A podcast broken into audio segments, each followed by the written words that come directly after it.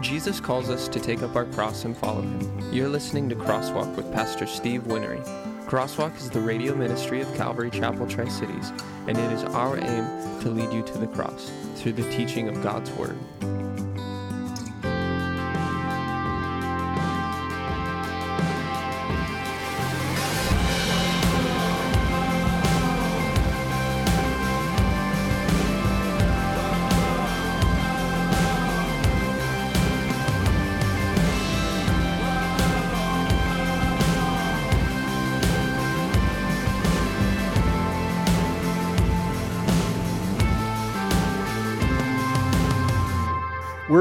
John chapter 18. We ended up towards the end of the chapter last week, and let's let's pick it up. And let's pray before we get into it. Father, again, we, we come before you, Lord. We thank you for your word. We thank you for the salvation that we have. We thank you for the fact that you would go to the cross for us, that you would put up with all the stuff that we're going to read about tonight just so that we could come into a relationship with you. Lord, you're so gracious to us. You're so good. The whole idea that you planned this from the very beginning just many times blows me away.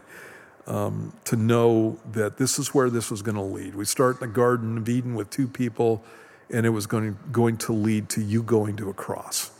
And again, Lord, I, I can't understand, I can't even fathom the kind of love that you, you have towards me and towards all of us. But whenever your love is spoken about and, and there's an act that's specifically pointed to, it's always this, Lord, you going to the cross. And so, Lord, we thank you for it. And as we're reading about it, God, we pray that you'd help us to get some kind of understanding of uh, what's going on here. And Lord, to be walking out of here thankful for the things that you've done for us. And we ask this in Jesus' name. Amen. Okay, it says then last week we were, we were going through and talking about Jesus' trial before Annas and then his trial before Caiaphas. And we ended up down in verse 32. Well, let's do verse 31 and 32. It says, Then Pilate said to him, You take him and judge him according to your law. Therefore the Jews said to him, It's not lawful for us to put anyone to death that the saying of Jesus might be fulfilled, which he spoke, signifying by what death he would die. So, what, what's happened here is Jesus has appeared before Annas. He has a trial before him after Annas, and Annas, you know, the, the, the guys under Annas, one of the guys punches Jesus, and then he goes before Caiaphas, and the trial before Caiaphas isn't really mentioned here, but then after Caiaphas comes Pilate. They take him in before Pilate. And the reason that they take him in there, and this is one of the things that we ended last, with last week, is because the Jews didn't have the right to pass out the death penalty at this point in their history. It had been taken away from them by the Romans. And that, ha- that had happened about 6 or 7 AD. Archelaus, um, Herod Archelaus, was dethroned, and the Sanhedrin was restricted, and the Jews no longer had the right of self government at that point. And the Romans, that's when Pilate and guys like him started coming in. It wasn't Pilate at that point, but uh, the procurators started coming in and taking over at that point. And that was a big deal to the Jews. And last, last week we talked about this. There's a prophecy in the Old Testament that says that the scepter would not depart from Judah until Shiloh comes.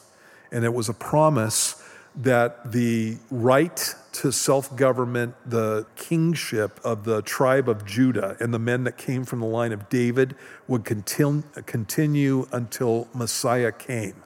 Well, this is 6 or 7 AD, and the Jews don't know that Messiah is there. And so when that happens, Josephus lets us know that out in the streets of, of the cities, that the Pharisees and the priests went out and they ripped their clothes and they began to mourn because Messiah had not come and the scepter had departed from Judah.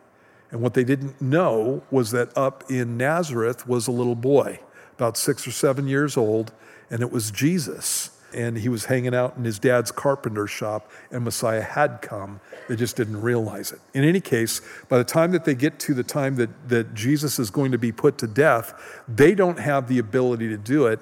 And what John says here is the reason that this was all done was so that the saying of Jesus might be fulfilled, which he spoke, signified by, signifying by what death he would die. So, what death did Jesus say that he was going to die by? Yeah, it's crucifixion. And the, the thing about crucifixion is this is not something that the Jews did. It was specifically something that the law frowned upon. You didn't hang a man on a tree. And so, so when you're talking about Jesus going to the cross, that would be something that was Roman. And so the Jews can't have the death penalty at the point when Messiah comes. If they did, the, the, what the Jews would be doing is stoning Jesus to death. And that's how he would have died. That is not what's prophesied. What's prophesied is that Jesus goes to the cross, that Messiah would end up dying on a cross. And so that's why John makes that point. One of the things that I was talking about last week was the fact that when you see Jesus um, talking to the guys that he's talking to, whether, whether it's Annas or whether it's Caiaphas or whether it's Herod, well, actually, he didn't talk to Herod at all, or whether it's Pilate, when you see Jesus talking to them with the Jews, he's not saying a whole lot. In fact, the, you know, in the Old Testament in Isaiah 53, it says like, that Jesus went like a lamb to the slaughter. So, like a lamb before his shearers is dumb, so he opened not his mouth, is what it says in Isaiah 53. And so that's what you see with Jesus and the Jews, unless they're about to blow it. And when they're about to blow it, Jesus opens his mouth and takes care of the situation so that he actually goes to the cross. And I wanted to show you that. Turn over to Matthew chapter 26 starting in verse 57, it says, And those who had laid hold of Jesus led him away to Caiaphas, the high priest, where the scribes and the elders were assembled. But Peter followed him at a distance to the high priest's courtyard, and he went in and sat with the servants to see the end. Now, the chief priests, the elders, and all the council sought false testimony against Jesus to put him to death, but found none. Even though many false witnesses came forward, they found none but at last, two false witnesses came forward and said, This fellow said, I'm able to, to destroy the temple of God and to build it in three days. And the high priest Anna arose and said to him, Do you answer nothing? What is it these men testify against you? But Jesus kept silent. And the high priest answered and said to him, I put you under oath by the living God. Tell us if you are the Christ, the Son of God. Now, it looks pretty straightforward, but what's happening there is you got a, you got a situation where the witnesses that are coming to condemn Jesus aren't telling a straight story. And so they keep contradicting each other. And so finally they get two guys who are going to come in and say that, you know, he was going to destroy the temple and raise it up again. And we know what Jesus was talking about that, at that point. He was talking about the temple of his body and that he was going to raise it up in three days. In any case, Caiaphas, when he's talking to Jesus, understands that what these guys are saying isn't significant enough to put Jesus to death. And so, what he does is he puts Jesus under oath, so to speak, and asks him, Tell us, actually, he, com- he commands him, Tell us if you are the Messiah, the Son of God. Okay? Now, Messiah means something. So when you go through the Old Testament, you look at, uh, at who Messiah is. He was going to be the Savior of his people. We've talked about Isaiah chapter 53, and in Isaiah chapter 53, he dies for the people. That is not a passage that the Jews like to look at. The passages that the Jews like to look at was a Messiah who was going to come and conquer and save the people of Israel from, uh, from oppression, uh, specifically, that he was going to bring in the kingdom age in which Israel was going to be top nation on the planet. The, actually, the capital of the world was going to be in Jerusalem. Those are the passages that they liked. That's the Messiah that they wanted. It's one of the reasons that a lot of the people turned away from Jesus when he wouldn't take kingship. And so they're, they're looking for that kind of guy. And so that's what Messiah meant to these guys. But we know that there was two comings of the Messiah. The first time Jesus comes, he comes to suffer. The second time he comes, he's going to come to rule and reign. And so all of those passages are going to be fulfilled. He's just here to suffer at this point. And so they want to know, have you said that you're the Messiah? And the reason that Caiaphas is asking this is because he knows he has said it. Okay? And so he wants to get it out of Jesus' mouth that he has called himself the Messiah. The second thing that he asks is, Are you the Son of God? And that's a big fat deal to the Jews because they did not believe necessarily that Messiah was going to be God in the flesh, even though there's scriptures that flat out say that. And, and so one of them we use at Christmas uh, all the time uh, Behold, unto us a child is born, unto us a son is given, and the government, or um, and his name will be called Wonderful Counselor, the Mighty God, the, the Everlasting Father, literally Father of eternity, the Prince of Peace. And then it says, and the government will be upon his shoulder, and of his kingdom there will be no end. And that's talking about the Messiah. So the Bible in the Old Testament flat out talk, talks about the fact that Messiah was going to be God in the flesh. Well, they didn't like that. And they weren't paying attention to those verses. And when Jesus would say that he was the Son of God, the Jews would get up in arms about the whole thing. And the reason is because they had a different understanding of Son of God as Gentiles necessarily would. And so a lot of times when, when, I, when I'm talking to people and I say, Who do you think Jesus is? And they say, Well, I think, I think that Jesus is a, is a good man. I think that he's a prophet. I think that he's a good moral teacher, but I don't believe that he's God, right? So they'll say things like that. Or I don't believe, you know, I believe that Jesus is the Son of God, but I don't believe he's God. And they're not understanding exactly what the whole idea of the Son of God means. So, this is, this is how I always explain it to people. This is how the Jews took this. And so, if a, if a cat has a son, what is it? It's a cat. If a dog has a son, what is it? It's a dog. If a human has a son, what is it? It's a human. If God has a son, what is it? The Son has to have the nature of the Father. And so if you're calling yourself the Son of God, and especially Jesus called himself monogenes, the only begotten Son of God. I am the only begotten Son of God. And so when Jesus would say things like that, he was, he was saying he's unique, he's different. Now, I'm a son of God.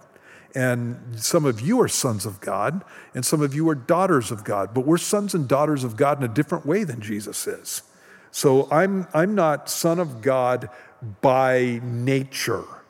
I am a sinner by nature. And what God has done is He's adopted me into His family.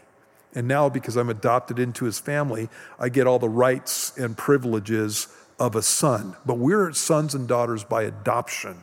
We're not sons and daughters by nature. In other words, you weren't born as a son or a daughter of God in the sense that Jesus is talking about here. And so this is what Caiaphas is trying to pin Jesus down on. And all Jesus has to do is say nothing. That's all he's got to do. All he's got to do is say nothing. He doesn't have to, he doesn't have to respond. He doesn't have to incriminate himself. We talked about this last week. All he's got to do is say nothing, and he doesn't. And look at what he says next. Tell us if you are the Christ, the Messiah, the Son of God. Jesus said to him, It is as you said. Nevertheless, I say to you, hereafter you will see the Son of Man sitting on the right hand of the power and coming on the clouds of heaven. And what he's what he again is uh, positioning himself as is the uh, as is, is as the Son of Man, and this is actually out of the book of Daniel.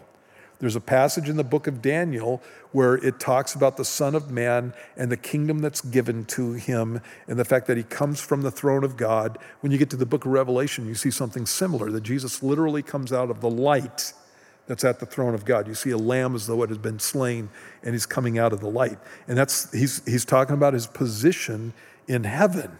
And so they think he's nothing but a man. And so the words that Jesus are, is saying here, hereafter you will see the Son of Man sitting at the right hand of the power. That's the idea of I've, I've got, you know, I'm, I'm God's right hand, his right arm, so to speak. You see this all, the, all through the Old Testament, God's arm bringing salvation. I'm at the right hand of the power, and I'm going to be coming on the clouds of heaven. And that's something that, again, you see in the Old Testament. A lot of times when we're in the book of Zechariah, Zechariah chapter 14 talks about God coming to the earth and touching down on the Mount of Olives, and the Mount of Olives splits in two. It doesn't say Messiah in that passage, it says Yahweh does this in that passage. And so when you're looking at what Jesus is claiming here, he's not only claiming, yes, yes, I am the Messiah, I am the Son of God. He takes it a couple of steps further and talks about the fact you're going to see me when you appear before God in heaven.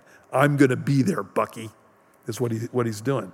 And then the high priest tears his clothes, saying, He has spoken blasphemy. What further need do we have of witnesses? And that was his problem. The witnesses weren't working out. So we don't need the witnesses anymore. We have it out of, out of his mouth. Look, now you have heard his blasphemy. What do you think? And they answered and said, He's deserving of death. So if Jesus isn't the Messiah, if Jesus isn't the Son of God, is if Jesus isn't sitting at the right hand of the power and coming on the clouds of heaven, is that blasphemy? If he says he is? If I said that, would that be blasphemy? Yes, absolutely. And I would deserve death according to Jewish law. The deal with Jesus, though, is that it's real. And he's standing before them as the Messiah and the Son of God in God in human form. And it's not blasphemy at that point. But the point that I want to make, make sure that you know is that when Jesus went to the cross, he didn't went to, go to the cross because he was framed by false witnesses. The false witnesses weren't going to get him there. The reason he goes to the cross is for blasphemy because he said he was the Son of God and God in the flesh. That's why he went to the cross. And that's what happens there. And so, again, when you look at this, Caiaphas is in danger of losing the position of being able to put Jesus to death. And what Jesus does is steps in and makes sure that it's done because he needs to go to the cross. And so, who's in control in, in that situation? And the one who's in control is Jesus, it's not Caiaphas. And we're going to see the same thing when we're looking at Pilate in this passage. Pilate um, talks with Jesus, and then he finds out that Jesus is from Galilee, and he ends up sending him to Herod, who was a tetrarch over Galilee. So he ha- sends him to Herod, and when uh, and this is the Herod that, that killed off John the Baptist. And when Jesus gets before Herod, um, Herod wanted to see if Jesus would do a miracle. When he stands before Herod, he doesn't say a word to the guy, just keeps his mouth shut. And again, it's, you know, that's, that's normally uh, what was going on. So, in any case, Jesus is going to the cross as it, as it was spoken by him, and Jesus is uh, specifically going to the cross because it was prophesied in the Old Testament. So, you take him, again, verse 31, and judge him according to your law. Therefore, the Jews said to him, It's not lawful for us to put anyone to death, that the saying of Jesus might be fulfilled, which he spoke, signifying by what death he would die. He would die. In Acts 2:23 it says him being delivered by the determined purpose and foreknowledge of God you have taken by lawless hands have crucified and put to death. And that is when Peter is talking to the Jewish people in Acts chapter 2, right after the giving of the Holy Spirit. He points to them and he says, You are guilty of the death of Messiah because you took him and you gave him over into lawless hands and he was put to death by these people. Again, Jesus had to be killed by Gentiles for the scripture to be fulfilled. I was talking last week about Psalm 22, and I'm not going to go through Psalm 22 and, and do the whole thing, but it starts with, My God, my God, why have you forsaken me? And it ends in Hebrew with the phrase, Into your hands I commit my spirit. And those are, those are some of the first and last words that Jesus had on the cross. One of the things that you need to understand about the Bible is that there weren't chapters and verses. So there was no Psalm 22 at the time that uh, Jesus was living. There, there was a psalm, what we would call Psalm 22, it just didn't have that title, Psalm 22. And so the way that they would identify which psalm that they were talking about or which passage that they were talking about, you see that this throughout the New Testament. They'll, they'll talk about the passage or where the prophet said, and then they'll quote the passage. They're not giving you chapter and verse because there was none. And so when you when you quoted, "My God, my God, why have you forsaken me?" a person who knew Psalm 22 would know that's what he's this is what he's doing, that's what he's talking about. A person who had Psalm 22 memorized would at that point start going through Psalm 22.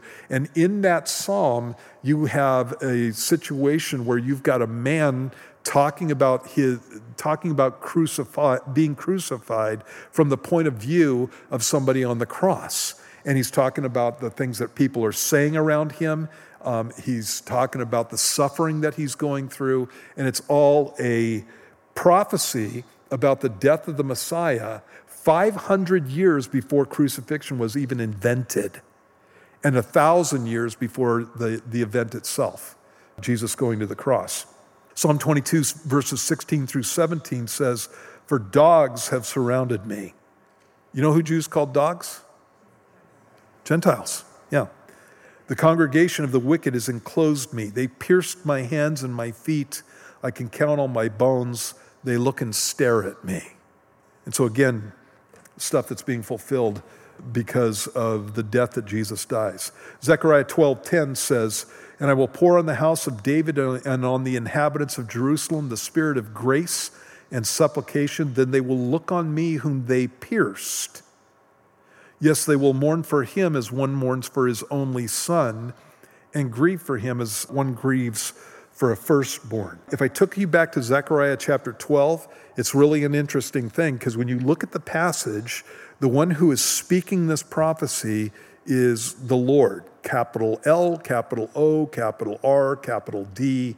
It's Jehovah that is speaking this passage when he's talking to Zechariah. And so Jehovah is saying here, I will pour on the house of David and on the inhabitants of Jerusalem the spirit of grace and supplication. Then they will look on me whom they pierced. So when did Yahweh get pierced? And again, it's at the cross. This is another one of those passages that's flat out calling Jesus God. Then I want you to look at what happens with the pronouns there. They will look on me, whom they pierced. Yes, they will mourn for him as one mourns for his only son. Why are we changing pronouns in the, in the middle of the verse? And so it's first person, then it's second person. What's happening here? And this happens all the time in the Old Testament. You have a number of passages where God Himself is speaking, and He starts out with me, and then He changes the pronouns to Him. And what's going on there? And what's going on there is it's the plurality of the Godhead. You know, God is made of three persons the Father, and the Son, and the Holy Spirit. This is where you get this stuff. You go through the Bible, and the Bible says that there's one and only one God. That's what the Bible says, cover to cover. Only one God. And then the Bible identifies Yahweh as God, okay? And Yahweh is also called Elohim in the Old Testament. Those are two terms that are used for God. They're, they're interchangeable. In fact, God is many times called Yahweh Elohim, the Lord our God, the Lord God, okay? And so that's talking, you know, generally speaking, we go, okay, that is the one God. But then Yahweh talks about Yahweh and his Redeemer, the Lord of hosts, and then says, you know, then, then identifies them as being the same person. This is out of the book of Isaiah. And so you have this, this whole thing where there's like a, a plurality going on there. When, when you see God make mankind, God says, Let us make man in our image. Well, who's he talking to? You know, I mean, is he looking in the mirror and going, Let us make man in our image? Who's he talking to? And you see that when the when the flood is going to take place, or excuse me, when the, when the curse upon Babylon is going to take place.